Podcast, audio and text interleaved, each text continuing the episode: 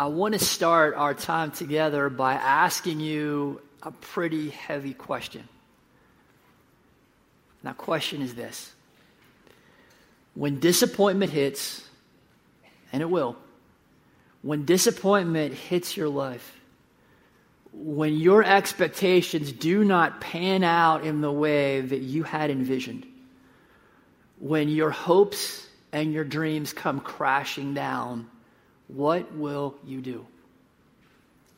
Let me ask you this. What disappointment is impacting your life right now? You don't have to answer that question out loud, but I need you this morning to answer that question. Maybe for you, your disappointment involves a relationship.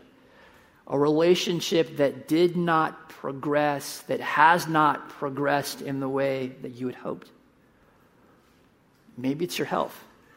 Maybe your own health or the health of someone close to you. Health is in jeopardy, and that is in no way what you envisioned for your life just a few years back. Maybe it's a family crisis. There's a crisis that is so draining, not what you signed on for. Maybe for you, your, your discouragement is a work situation. You had career aspirations, and, and today your job is a million miles away from those aspirations. Or maybe your job is just harder than you ever imagined it would be. Or maybe your work situation simply feels like it is a total dead end.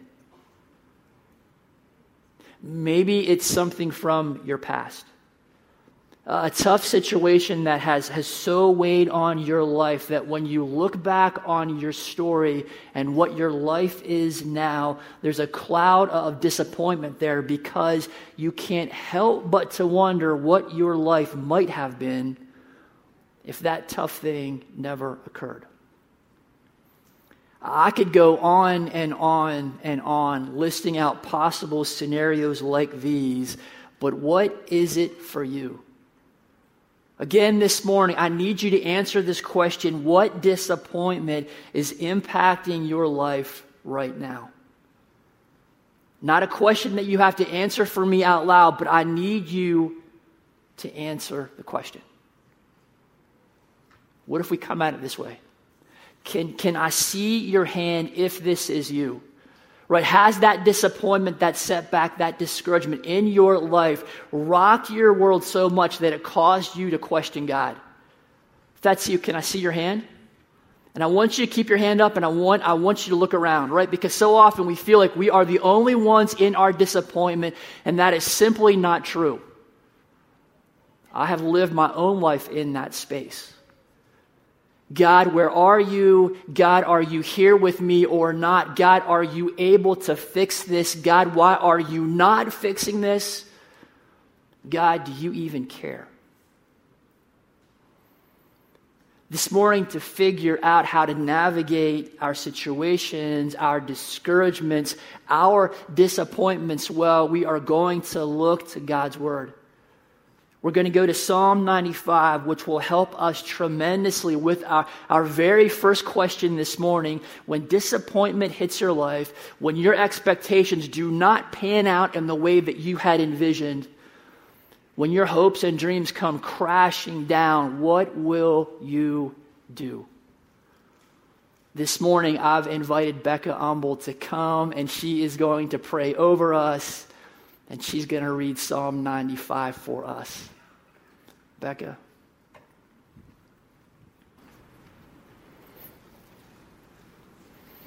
All right, let's pray for the morning.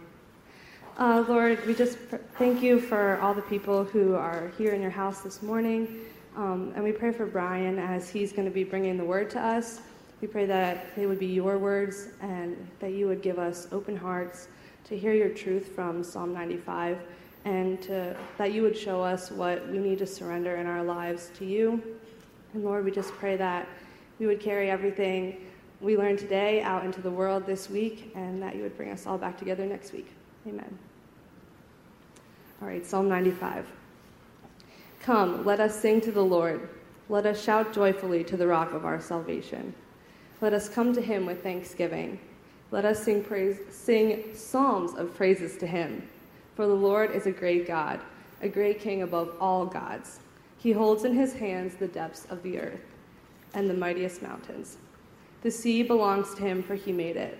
His hands formed the dry land too. Come, let us worship and bow down. Let us kneel before the Lord our Maker, for he is our God. We are the people he watches over, the flock under his care.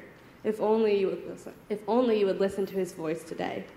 The Lord says, "Don't harden your hearts as Israel did at Meribah, as they did at Massah in the wilderness. For there your ancestors tested and tried my patience, even though they saw everything I did. For 40 years I was angry with them, and I said, they are a people whose hearts turn away from me. They refuse to do what I tell them. So in my anger, I took an oath they will never enter my place of rest.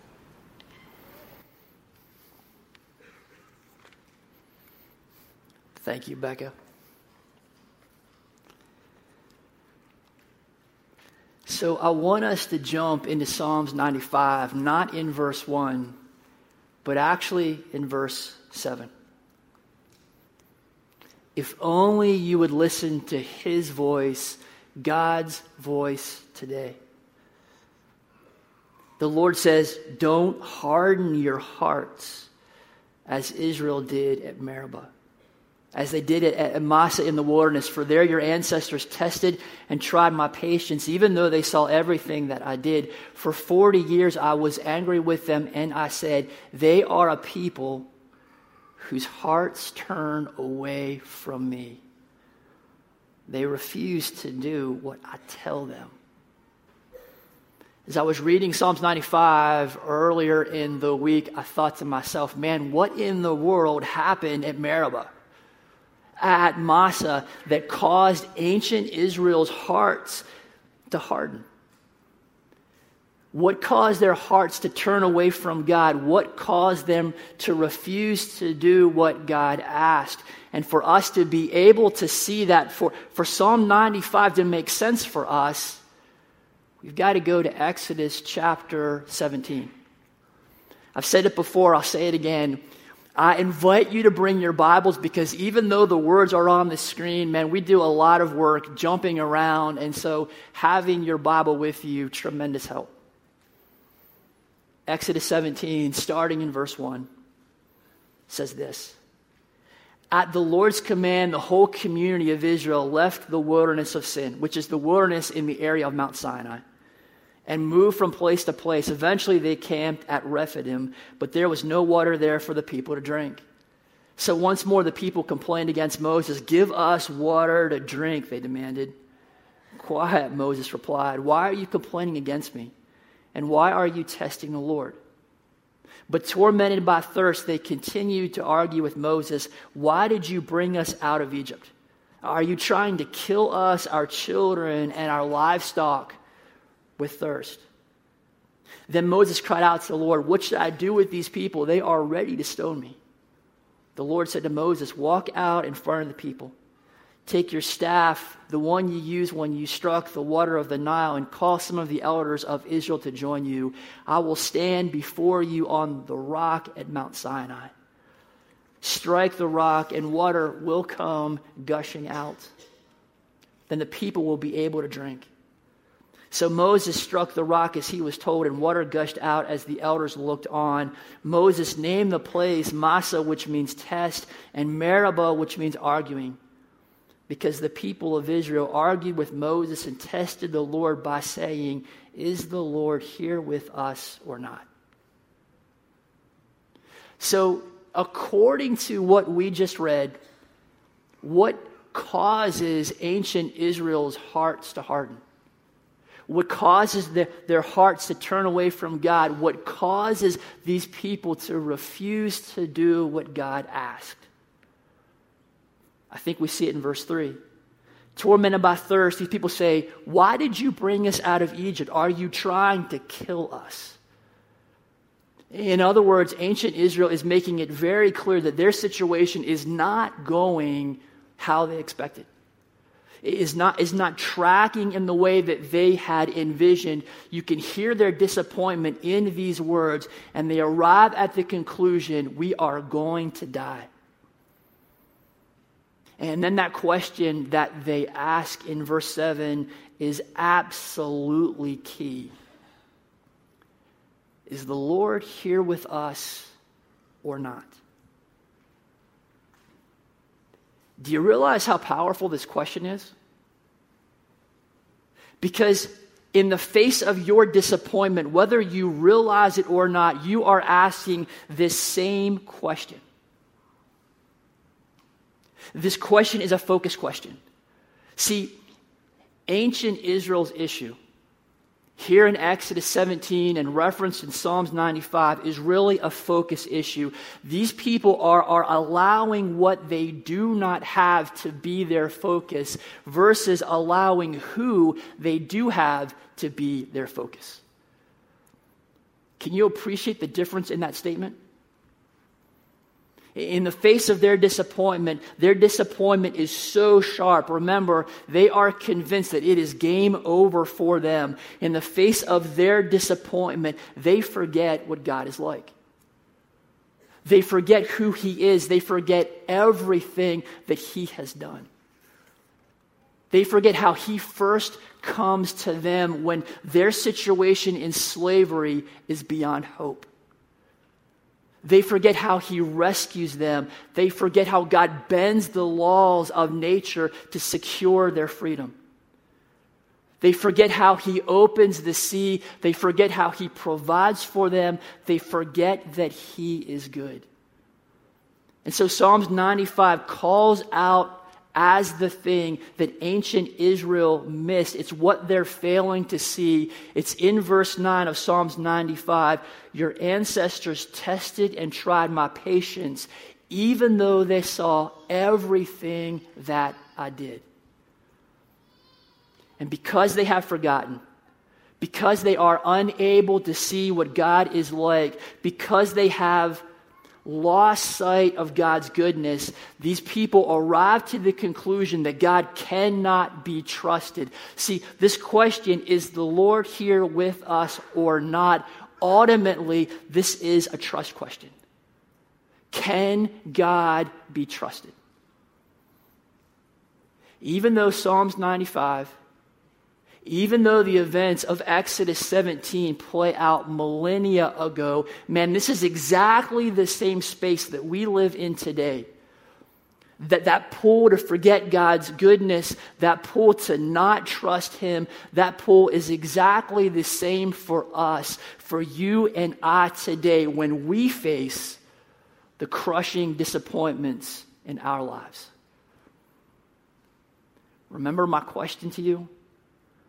When disappointment hits your life, when your expectations do not pan out in the way that you had envisioned, when your hopes and dreams come crashing down, what will you do? If I put an edge on that question, if I refine that question, I'd ask it this way When disappointment hits your life, what will you focus on? Your situation? Your hopelessness, your lost dreams, your confusion, your hurt, what might have been. And th- these are very real things, but will you allow these to become your primary focus and to cloud out the bigger picture? Or will you allow God to be your focus? In other words, where will you place your trust? See, if we take this focus question, if we take this trust question, and we jump back into Psalms 95, verses 1 through 7, now those verses make a lot of sense when you see that ancient Israel had lost its focus on God, had lost trust in God. Now, verses 1 through 7 make a lot of sense in our losing focus on God, our losing trust in God in the face of our disappointments. In the face of our, is the Lord here with us or not moments. So as we jump back to Psalms 95, verse 1, come, let us sing to the Lord. Let us shout joyfully to the rock of our salvation. Let us come to him with thanksgiving. Let us sing psalms of praise to him. Come, let us sing. Come, let us shout. Come, let us worship. Why? Verse 3 For the Lord is a great God a great king above all gods. He holds in his hands the depths of the earth and the mightiest mountains. The sea belongs to him, for he made it. His hands formed the dry land too.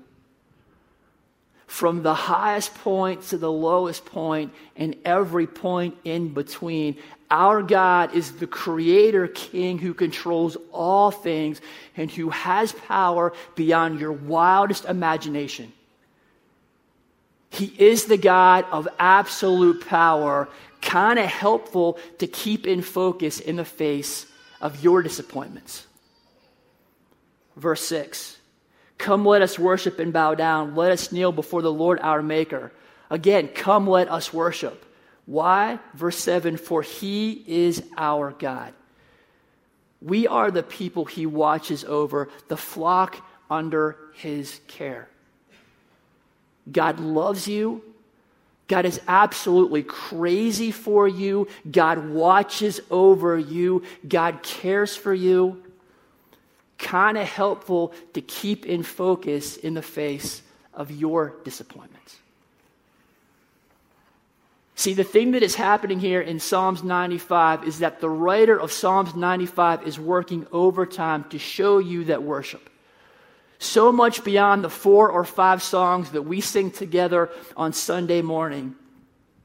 But in all of life worship is this 24 7 focusing on who God is and what God has done. That worship actually helps to make your life disappointment resistant. That you can bring your questions, that you can bring your God, why is this happening to me? That you can bring your fears and your doubts to God to allow your heart to recalibrate on God's power, to allow your heart to recalibrate on God's love for you. But how do we actually live this out? How do we actually do this? I ask it this way in the face of the very real disappointments that you have faced and are facing, how are you able to continue to see God's goodness? I actually posed this question this week to Corby and Jen Burkholder, who have been recently, they've been navigating a super tough situation. And I've invited Jen to come and share what Corby and Jen together have been learning through their journey.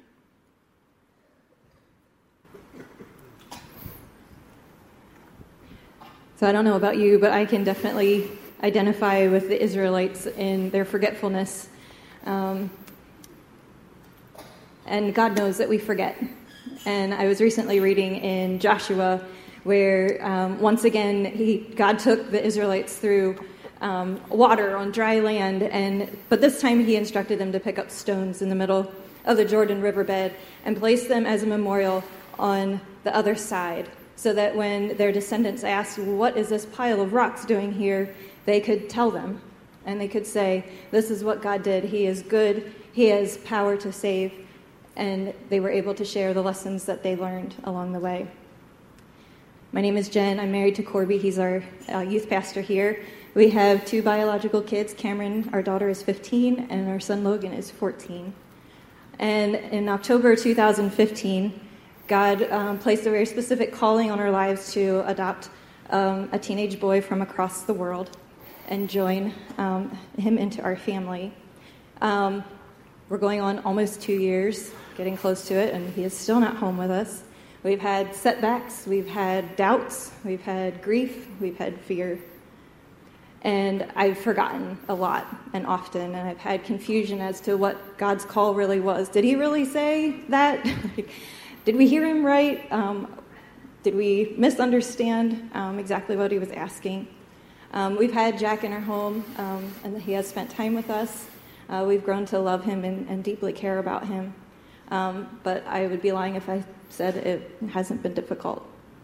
I've had to constantly go back to, I've written things down of, you know, the story of how we came to this conclusion that God was specifically calling us um, to have Jack join our family. And that has helped me um, over and over again, just going back to that and remembering because, like I said, I forget. Um, this past March, after um, feeling that God was really silent for a very long time, um, not in teaching me, but specifically about the adoption, I, I finally, in the middle of, I guess, the end of March, finally heard God speak and break the silence. And one of the things He said to me was, "Now just sit back and watch me work." So I was like, "Okay, this is good. I'm excited. Uh, go ahead."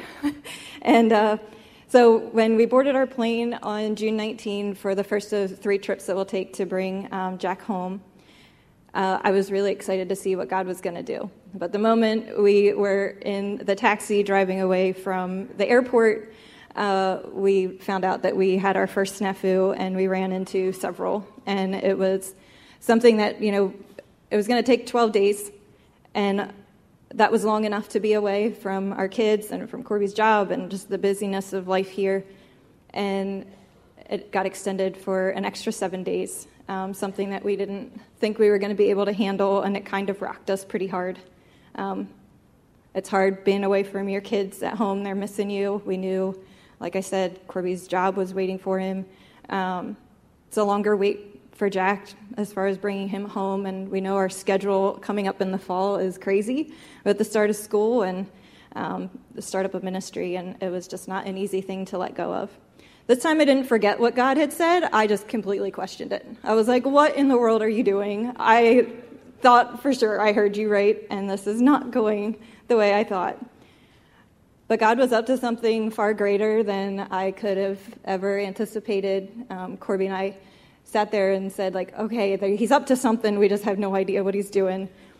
And all of a sudden, we met a bunch of people um, that were also going through difficult times. And on the other side of the world, with strangers, we all of a sudden were going out to eat with a party of 11 um, people who we had not known previously and had just met, and we were able to um, encourage each other. There were believers and non believers, and we prayed together and we encouraged each other and comforted each other.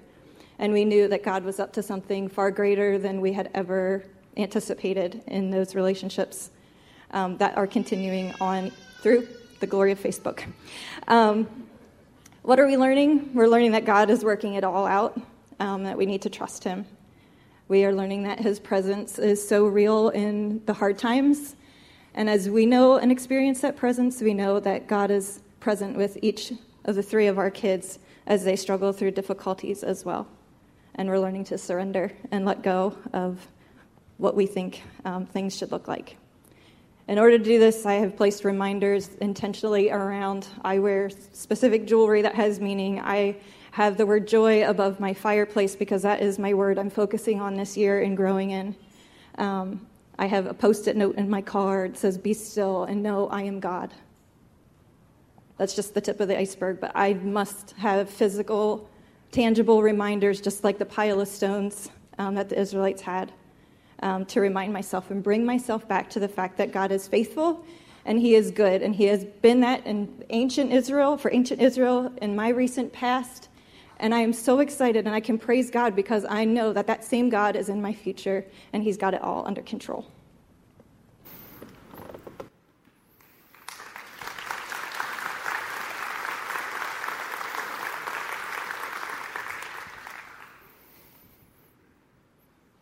Thank you, Jen. So that's how Corby and Jen are focusing on trusting in God in their situation. But how about you? See, the thing that you have to realize is that you have a choice in front of you. Psalms 95 is all about the question when disappointment hits your life, what will you focus on? Your situation, your hopelessness, your lost dreams, your confusion, your hurt, what might have been? Or will you allow God to be your focus. Where will you place your trust? Will you choose, will you find ways to focus on the God of Psalm 95? Will you choose to trust in the God of Psalm 95? This God who, who has power beyond your wildest imagination. This God who loves you, this God who is watching over you, this God who cares for you, and this brings us to the gospel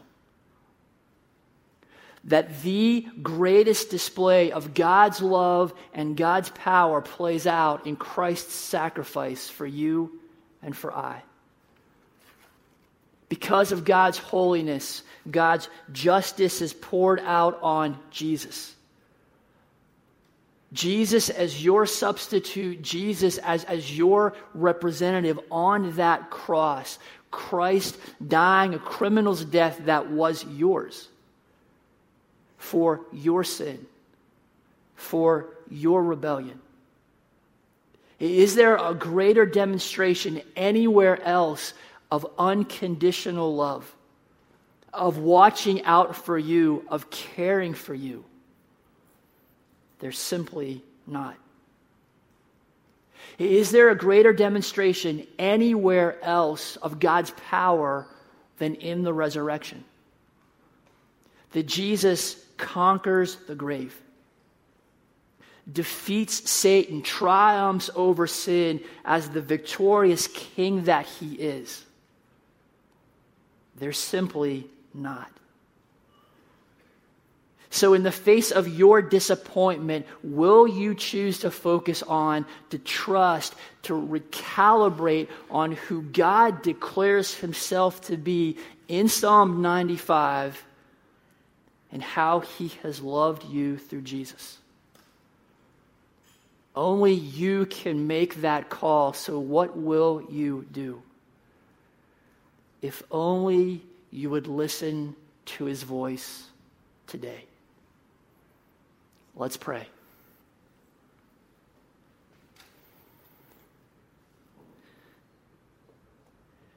Father, the words of that song that we sang a few moments ago you're never going to let me down. May that truth continue to bounce around in our heads as we leave this space this week and beyond. That you promise that, that as followers of you, that you are after our good that we can see that no matter how our situations land, no matter how those situations end, that the greatest good is you yourself. Knowing you in the person of Jesus. And if you are our greatest good, then what makes something good is whether or not that situation brings us more of you. And so I pray for Corby and I pray for Jen and their situation. I pray for the myriad of situations that are represented in this room, the disappointments that we all face. That through those situations that we will choose to focus on, choose to trust, choose to recalibrate on the fact that you are the God of, of mind blowing power that you are the God who desperately loves us, who watches over us, who cares for us. We pray all these things in the powerful name of Jesus. Amen.